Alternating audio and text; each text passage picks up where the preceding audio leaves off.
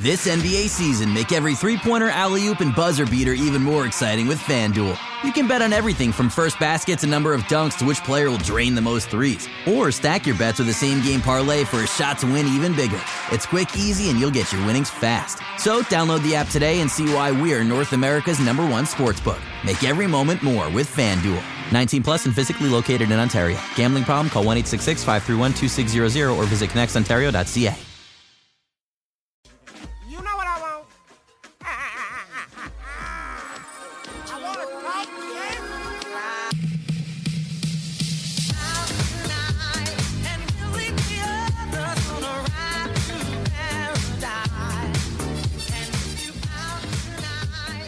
Hey, that's uh that's pretty bad. 112 to 108, they lose to the New York Knicks. Now it's 16 to 23. This team, the start of the season has gone from trying to survive with injuries to trying to survive the bench to trying to survive inconsistent performances from all over the roster and now trying to survive being 7 games below 500. It's been bad. Uh if they want to turn this thing around, it has to begin immediately and the fact that it hasn't been turned around to this point is something that the players are wearing, the coaching staff is wearing, and something that, quite frankly, the fan base is wearing as well. This is the Raptors Reaction Podcast. I'm your host, Samson Folk, and it is, of course, brought to you by Goldfinger Law. And hey, you go with Goldfinger Law, and you know why? Because when you go with them, you only pay if you win. And that's great because typically when you win, you probably have a surplus of something Uh, assets, money, whatever, or or you're not losing anything at least. And especially if you lose, then then you don't pay. And you can contact them at 416-730-1777. That's Goldfinger Law. Okay. The Raptors, unlike Goldfinger Law, they're paying when they're losing because they have guys playing 40 minutes a night. They have guys giving it their all in these losses game after game.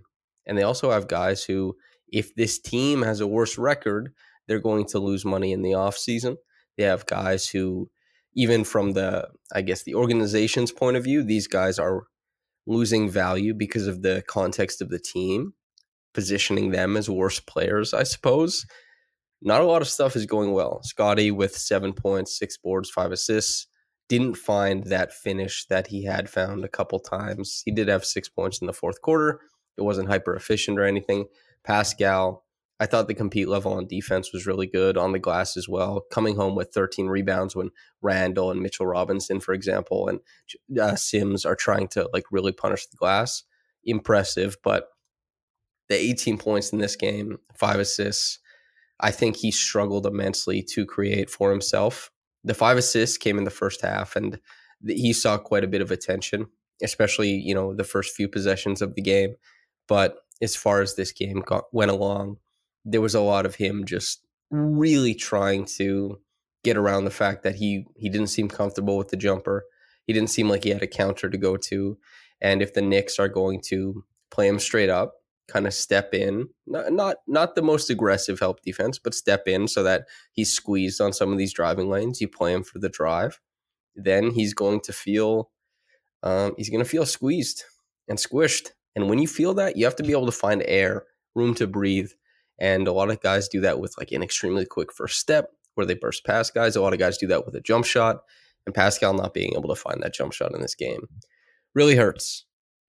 Good news though, Fred with 28, 8 and 7, Gary with 27 and 2, you know, 8 of 16 for Gary, 9 of 21 for Fred, 3 of 9 for 3 from Fred, 4 of 8 from downtown for Gary. Very nice to see and the Raptors in this game for the second or third game in a row, very reliant on Fred Van VanVleet. And yes, another game where the bench has hardly any impact on what the Raptors are trying to do. Yes, Chris Boucher grabs like a quick nine points in 15 minutes. I believe he had nine after the first half, but his defense was really troubling, and there was a lot of missteps made offensively as far as decision making went, um, whether that was with the ball or without it. And as the Raptors' context, as their structure kind of um, crumbles, I think that guys like Thad, guys like Boucher, who won a lot of minutes last year in the early parts of this year, they're struggling trying to kind of implement themselves as positive players because the the team is not in the same place. some of the things that were working last year are just not working. And that is, you know, maybe maybe teams are a little bit more well prepared for it this year. Maybe, you know, the guys involved have lost a step, you know, altogether. Maybe it's something like that. Precious Achiuwa plays less than five minutes in this one. So people who listen to this podcast regularly know that I'm very high on Precious Achiuwa's defense. I think the offense has the potential to come along. I think that Achiuwa has shown um, some significant defensive flashes since coming back. The offense has been uh, a nightmare. Honestly, it's it's very unorganized when the ball touches his hands. You can't expect anything to go to script, and it's very hard for the team to work around that, knowing that they want there are certain beats they want to hit, there are certain things they want to run, and when he's involved, it, it can go awry for for a number of different reasons. That said, less than five minutes is pretty rough, especially since the Raptors are losing these games. The Raptors are playing their guys. Gary plays 42 minutes. Fred nearly 41, Pascal 40, Scottie 35, OG 40. You're playing these guys an inordinate amount of minutes to lose. At least last season, they were getting played these minutes to win. Like as if there was something at the end of the tunnel that maybe everybody got healthy for a playoff run. Maybe something happens. You have a young star who, when once he gets on the big stage, maybe he performs. You know all this kind of stuff. But what's happened instead is that the Raptors have had injuries. The Raptors have had diminishing returns. All that kind of stuff has happened. And Fred, you know, 28 and 28 8 and 7, it's really nice. Gary 27 points, but these are good numbers. They certainly kept them in it. But they don't win these games. And you're playing a lot of minutes, dude. I think I talked about this well with Nick before the game after the game, kind of talking about where he expects to get production from. And he's been discussing the bench openly as if the bench is what needs to improve. The bench is what needs to help score. The bench needs to give these guys a rest. The bench needs to be able to do X and Y. And I don't know if that's messaging for him to say, like, hey, front office, we need some help over here. This bench isn't good enough for me to even play if I do go near it, it's in short spurts. It's not in anything. He tried a couple different alignments, you know, in the first half and the second half. It's tough to know if he's just saying like, I want more from the current bench I have, or if he's saying, get me different pieces for a different bench. He wants to be able to work with different players to try and find success because right now it seems like he's just going to play the guys he trusts. And that list is like five players long and even Scottie sometimes, you know, sometimes Scottie deserves maybe. I, I don't know if deserves is the right word, but sometimes Scottie isn't playing up to snuff, maybe, and so he hits the bench. Sometimes Scottie is playing good, and he hits the bench and will sit for a long time. So it's in a weird spot. But the crux of it is, and as it was against the Knicks, is that the Raptors are playing their starters more than other teams are playing theirs. Even against Tom Thibodeau, even against the guy who precedes Nurse as far as having a legacy and a reputation for overplaying his players, grinding them down with minutes. They didn't have a single person cross the 40 minute mark, you know? I think that's saying something. And, you know, Deuce McBride, he goes north of 21. Hartenstein, north of 15. It's just, it's tough. Maybe they think they're playing catch up the whole game because Randle happens to hit five triples in that first quarter, which was pretty insane. Can't say I expected that to happen. Uh, I don't think Randle would have told you he expected that to happen either, but that was the case. His jump, his jump shot this game was insane. You know, from 18 feet out to like 26 step backs, triple threat jab step series, like put it up, hand in the face, hand in front of the ball, changing the the arc, the trajectory, anything that was thrown his way, which was some good defense from OG and some honestly some defense that OG you'd expect him to play better at in in some facets of it. Uh, they they couldn't stop Randle, and he also he he punished the glass too, as did Mitchell Robinson. 18 boards for that guy, 10 and 18, and like eight offensive ones. Just a lot of size up front, and the Raptors were very clearly losing that front court battle. And Siakam starts at center. That means OG and Scottie are trying to play up with him, and that means they have to try and contend with a guy like Mitchell Robinson and Randle, who, despite doing it mostly with his jump shot, did at times wreak havoc by getting into the middle, a little bit of playmaking from there. And then Jalen Brunson, as he often does, uses his muscle, his strength creation to beat up on other guards. And despite Fred having, I think, a really good stretch on him, didn't get the better of him the whole game. And Brunson with 26, 5, and 8 at the end of this. The the Knicks, if I were them, I'd be happy with this performance because they didn't get everything they wanted to out of it, but they got rewarded for they converted on uh, Julius Randle's hot shooting, and they found their way defensively to uh, to a way that they could win. And that was the biggest problem in this game. I think is is not the defense on the Raptors end. The defense was pretty damn good.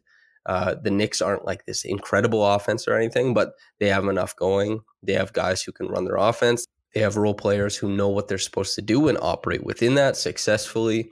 They they work their way towards wins. The team looks pretty good. I got to be honest, and the Raptors look pretty bad.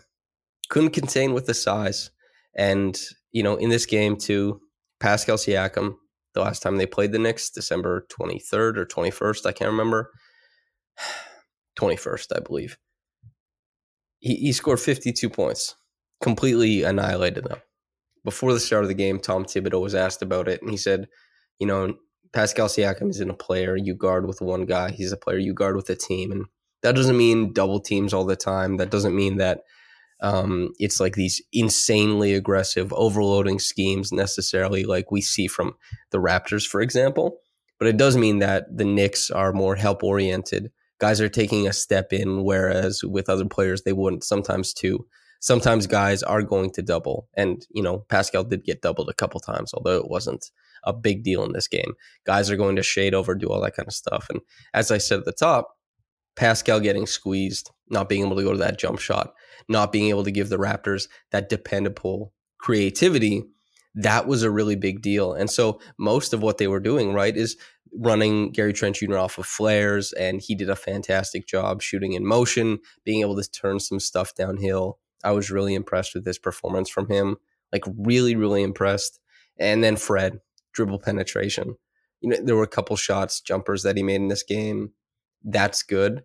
But once again, getting to the rim, went to the free throw line for nine attempts, got downhill, beat Diggs, you know, wrapped it like the football, stepped through, finished at the bucket, finished through contact a couple of times. Just really impressive in that sense. But not everybody is working in unison. That's the biggest problem.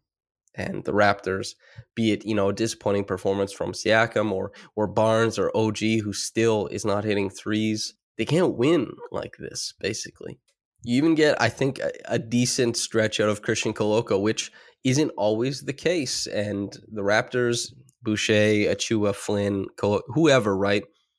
It's not they're not getting enough off their bench. That much we know. But for most people, you had come to expect a certain level of play from Pascal. You don't get that in this game either. And you don't get what you might have expected from Scottie Barnes. And the, the game plan did switch up on Scottie. It was different now than it was against the Bucks, than it was against the Pacers. It wasn't as aggressive, a sinking um, type of play against him.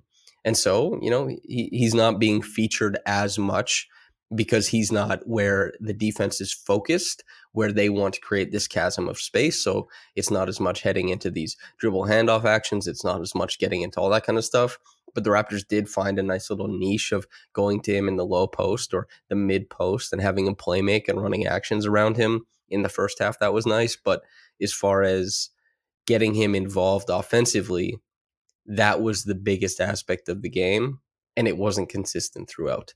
Maybe that's on the coach. Maybe that's on the players for not recognizing it. Maybe it's on Scottie for not asking for it or not doing enough, well enough in it throughout the whole game. It's tough to say, really, but he did finish with seven, and you know it's six, seven points, six boards, five assists.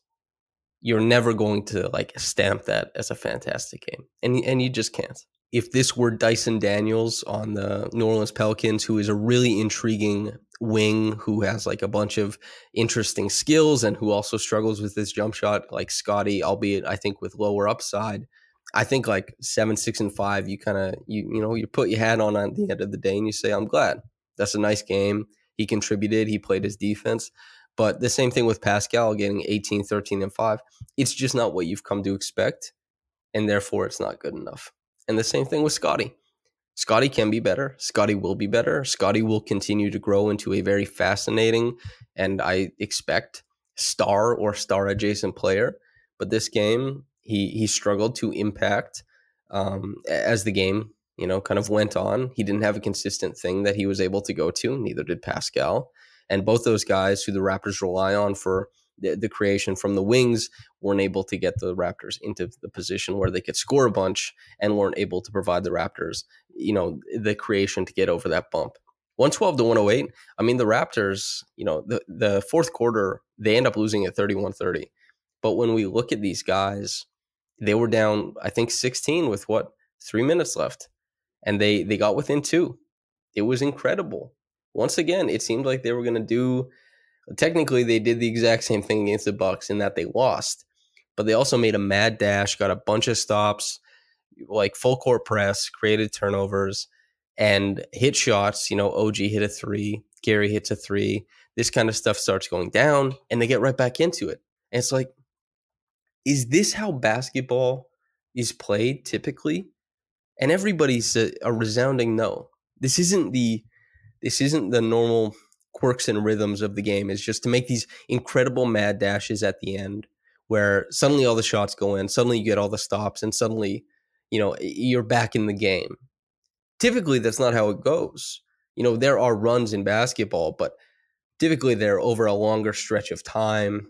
There are some, uh, I guess, less high. The possessions aren't as high yield as down the stretch. You know, maybe it's the third quarter and a, a little stretch of the game just gets away from you. Uh, like maybe it's a run out and transition, it's a pull up three, and that's already five. You know, you you like there's a throw in, there's a bucket. Like you can get to a, a decent sized run pretty quickly, but to close the gap from 16 to 0 against the bucks right to close the gap from 16 to 2 against the knicks and right at the very end of the game when teams are supposed to be able to kind of lock it down it's an odd way to play basketball the fake comeback thing is very much it's a meme within the community the fan base right everybody's like oh here we go again and why wouldn't you and why wouldn't you ask for more during the other aspects of the game but the raptors they're just not able to give it to you consistently, successfully, whatever you want to call it. And, and whatever you want to call it at the end, right? Like once they got close, immediately Jalen Brunson gets a, you know, an and one, three point play to to stretch the Knicks lead to five at that point. And then the Raptors once, okay, now they need shot making again after their mad dash. Then it's just not there. None none of it is there. Pascal can hit a three at the end. Gary can hit a three at the end. But once it's close and now it's kind of time to get down to business, then it evaporates again. And that's kind of the same thing that happened in overtime against the Bucks too. This team is succeeding in all the seemingly laissez-faire pockets of the of the game. Like like they find their success when other teams aren't as engaged. That is a very bad thing. That, that is just such a bad thing. And, uh, and on the other end, I'm sure these teams are saying we can't let them get back into it. But these teams haven't paid the price yet. And the Raptors certainly haven't made teams do that. It's just more minutes. It's just more wear and tear. It's just, it's exciting. Like I was sitting up there in that press box with the rest of everybody saying, like, wow, could they do it again? And and everybody thought they might be able to. It looked a little bit more sustainable this time around. than it did against the Bucks with, with like a you know a six point play or whatever with Gary. But man, this team just cannot execute consistently enough on either side of the floor. And once they do one thing, it seems like they start failing at another. That's tough. That's a very tough pill to swallow. It's a very tough team to watch right now. And it's tough to take anything meaningful away from these games. The Reggie Evans Award, I'm giving it to Pascal Siakam. Uh, I thought that the defense was good. I thought that battling on the glass was impressive. And despite, you know, not having a, a good game offensively, in fact, one of his worst probably one of his five worst offensive performances this season. I still think he he gave them hell on, defense and on the glass. So yeah. Top quick reaction comment is a doozy from Mike Money Sign. Quote, I think I'm about done with Nurse. He's a good coach, but I think he has a huge stubbornness flaw that might make him incapable of coaching this current iteration of the team successfully. I think a ton of this year's failures have to rest on Nurse's shoulders. Sure, the front office has left some gaping holes and a weak bench to work with, but if you look at this roster and think it's bottom five talent wise, I don't know what to say because that's just clearly not true. Even Nurse and the front office don't think this should be a bottom team. Nurse wouldn't have three guys in the top four for minutes if he believed this team would be bottom five. The front office wouldn't be bringing in guys like Thad and Porter to take minutes from the young players if they thought this was a bottom five team. The defensive scheme is a disaster again. So what are we missing? An anchor. JV is anchoring a pretty successful defense. Would we be better off with a big, slow footed player? They also have Zion, Ingram, CJ, none known for their defense. A few of our players allow blowbys, which, in my opinion, is more a coaching problem. We get too tight. But still, the 76ers run a defense with Maxey and Harden. How are those pylons better at the point of attack than what the Raptors can use? The scheme just sucks. On offense, what do we do? Give Pascal or Fred the ball and get out the way. The system sucks and players aren't getting looks. Almost the entire roster is shooting well below career average from three. That just doesn't happen without system issues. Too much ball watching and no one is in rhythm. On top of system issues, and I think there are other problems, like the minutes and player roles and attitude with throwing some players under the bus and defending others, I think it's time for a change and think the roster is a lot better than the record. So should be the coach. End quote. So there's a lot going on here. I do think that Nick Nurse last year coached the Raptors to their best possible record. I, I, think that's unequivocally true. I think that some of the things that the Raptors achieved last year are not being achieved this year because some teams in the NBA have adjusted to what the Raptors are doing. And not only that, some have started doing some of the things that they did last year and are doing it with perhaps more talented rosters and paying attention to low hanging fruit. And that means that it's not there to be eaten or plucked by the Raptors anymore. This means that the scheme, in my opinion, is not as viable as it was last season. The defense, I think, if Precious Achiuwa is playing a lot of minutes, I think that this can be a top half defense. That is different from prior to the season when many people said this should be at least top 10.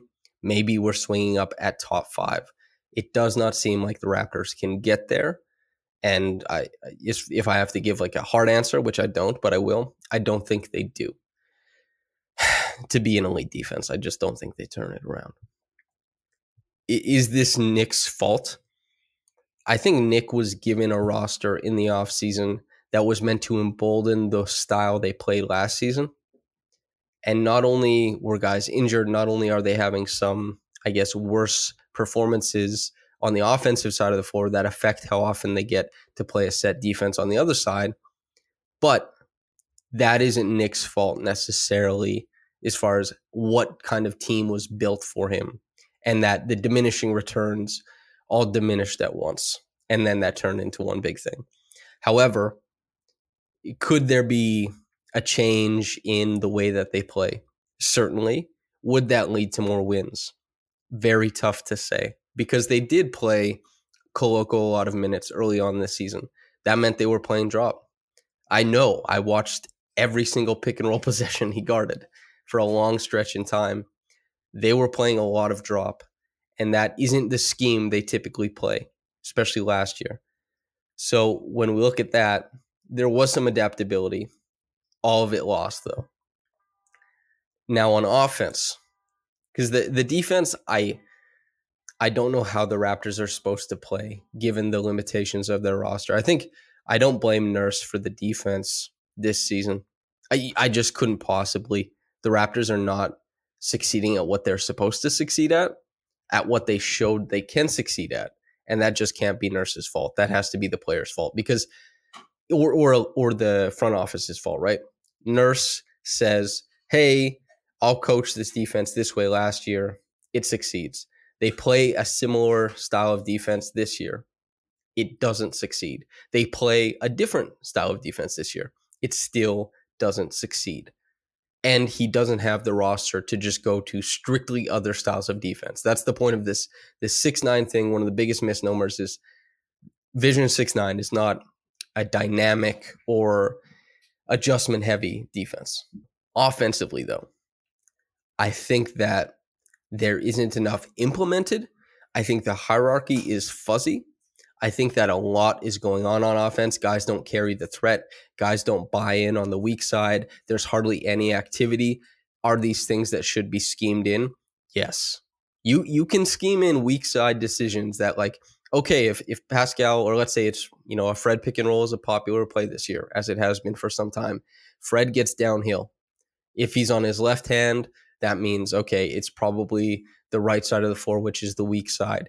These guys it should trigger decisions 45 cut, exit screen, blade, whatever. It should trigger those types of reactions, but it doesn't, guys, or, or even like a shake, right? But guys stand still.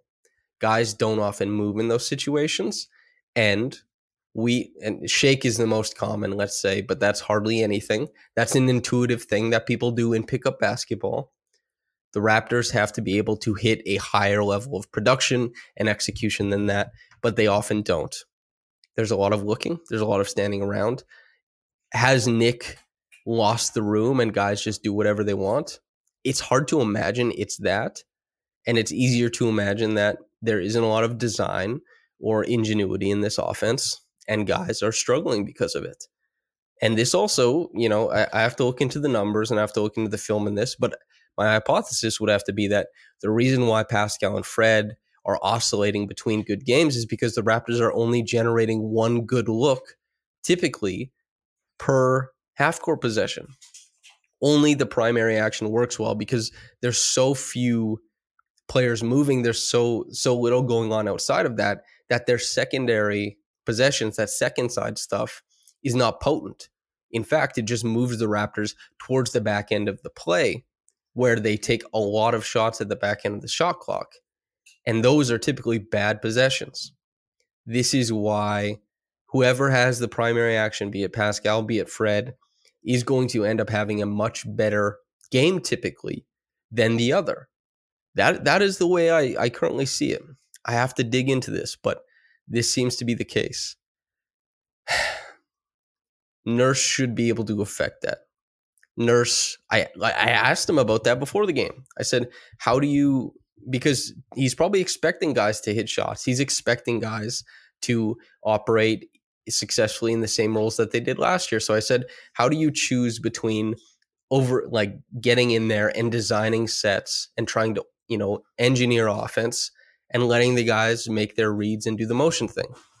And he didn't really answer my question truthfully. And at the end of the with the answer he gave me, he said, "I didn't answer your question, but that's what it made me think about." And it's tough.